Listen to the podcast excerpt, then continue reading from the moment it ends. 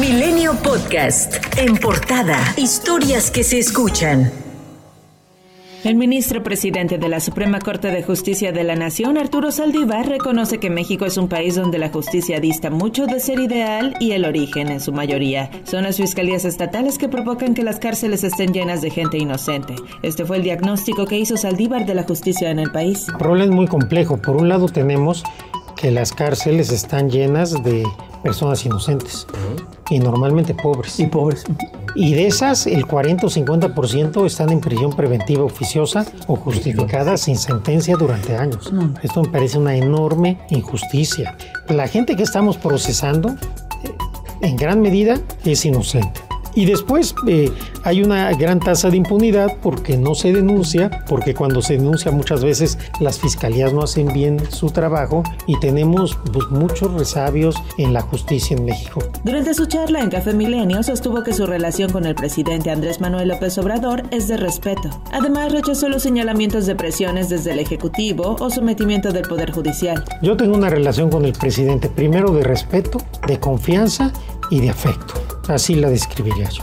Nosotros no podemos controlar la narrativa que se da en otros lugares. A nosotros lo que nos toca es hacer nuestro trabajo. Malo que lo que se dijera en cualquier lugar influenciara cómo vamos a nosotros decidir. A unos días de concluir su presidencia, aseguró que por ahora no tiene considerado buscar algún cargo fuera de la Corte, como en la Fiscalía General de la República. No lo tengo ni en mente, ni lo tengo presente, ni está en mis planes eh, pensar llegar a la Fiscalía. Esto es algo que ha salido más bien eh, pues, en rumores, pero no, no, hay no hay nada. Yo estoy abierto a cualquier posibilidad. Realmente lo que yo estoy haciendo para acercarme a la gente no tiene que ver con la aspiración de otro cargo, tiene que ver con el cumplimiento de mi obligación del cargo que hoy tengo, que me parece que era muy importante tratar de acercarnos a la gente. El presidente de la Junta de Coordinación Política y líder de Morena en la Cámara de Diputados, Ignacio Mer, reconoció la voluntad de todos los grupos parlamentarios por la sensibilidad para aprobar la reforma de vacaciones dignas y saldar esa deuda con los trabajadores de México. En el nuevo proyecto de dictamen electoral conocido como Plan B, las Comisiones Unidas de Gobernación que preside la senadora Mónica Fernández y de Estudios Legislativos segunda de Rafael Espino, se eliminó, así como lo solicitó el Ejecutivo, que señalaba que el Partido Político Nacional que no obtenga al menos el 3% del total de la votación en cualquiera de las elecciones, le será cancelado el registro.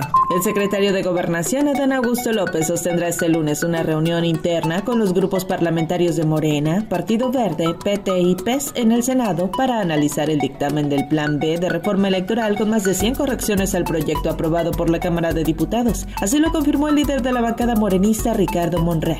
Vamos a tener una reunión por la mañana y enseguida va a iniciarse la discusión de las seis leyes en las dos comisiones dictaminadoras. Monreal advirtió que el Senado no admitirá los errores constitucionales incluidos en la reforma, pues se omitieron bloques y trámites importantes para su aprobación. Con todo respeto, sin pretender nosotros confrontarnos con la colegisladora, que es la Cámara de Diputados, les vamos a devolver la minuta. Se las vamos a regresar porque hay errores constitucionales que no podemos admitir y que no es un asunto de confrontación. El secretario de Relaciones Exteriores, Marcelo Ebrard, se presentó en el foro Encuentro por el Futuro de Nuevo León, que se llevó a cabo en el Mercado Juárez. Ahí entregó propuestas al presidente nacional de Morena, Mario Delgado, y adelantó que esto forma parte del plan del partido para los años 2024 y 2030. Dijo que como parte de sus sugerencias, propone que los aspirantes se separen de los cargos que ejercen antes del inicio del proceso de encuestas.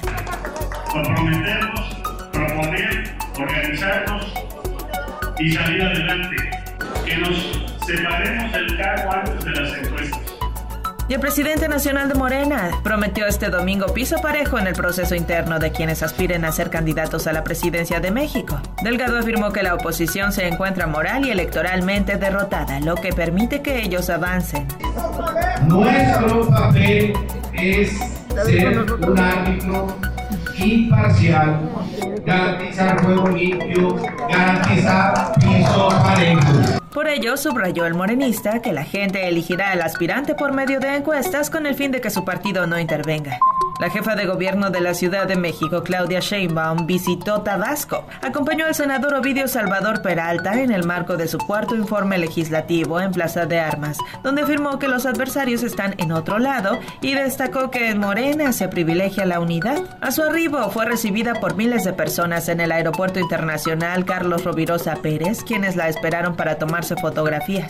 El consejero estatal de Morena, José Francisco Fuentes Torres, fue asesinado a balazos a inmediaciones de la comunidad de Aguas Blancas, municipio de Coyuca de Benítez Guerrero. Más temprano, presuntos integrantes de la familia michoacana irrumpieron en la comunidad del Durazno, municipio de Coyuca de Catalán en Guerrero, y dispararon contra varias personas dejando un saldo de siete muertes, entre ellos al menos un menor de edad y un herido, pero la policía llegó a la zona más de 18 horas después. La secretaria de Salud en Durango, Iracema Condo Padilla, señaló que cada vez son más los pacientes con meningitis aséptica que comienzan a recuperarse favorablemente de esta enfermedad. Dijo que hasta este domingo ya suman nueve mujeres dadas de alta en hospitales del sector público que respondieron de manera positiva al tratamiento indicado. Además, hay 10 pacientes que en breve podrían egresar del hospital.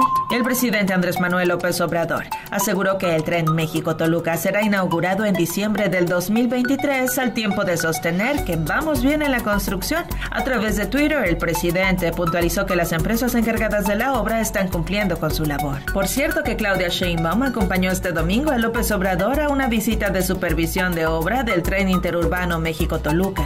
Hasta este domingo han llegado a la Basílica de Guadalupe alrededor de 2.4 millones de peregrinos para festejar a la Virgen, según informó el secretario de Gobierno de la Ciudad de México, Martí Batres, quien acompañó a Francisco Chiguil, alcalde de Gustavo Amadero, en un recorrido para supervisar el operativo que garantice la seguridad de los fieles.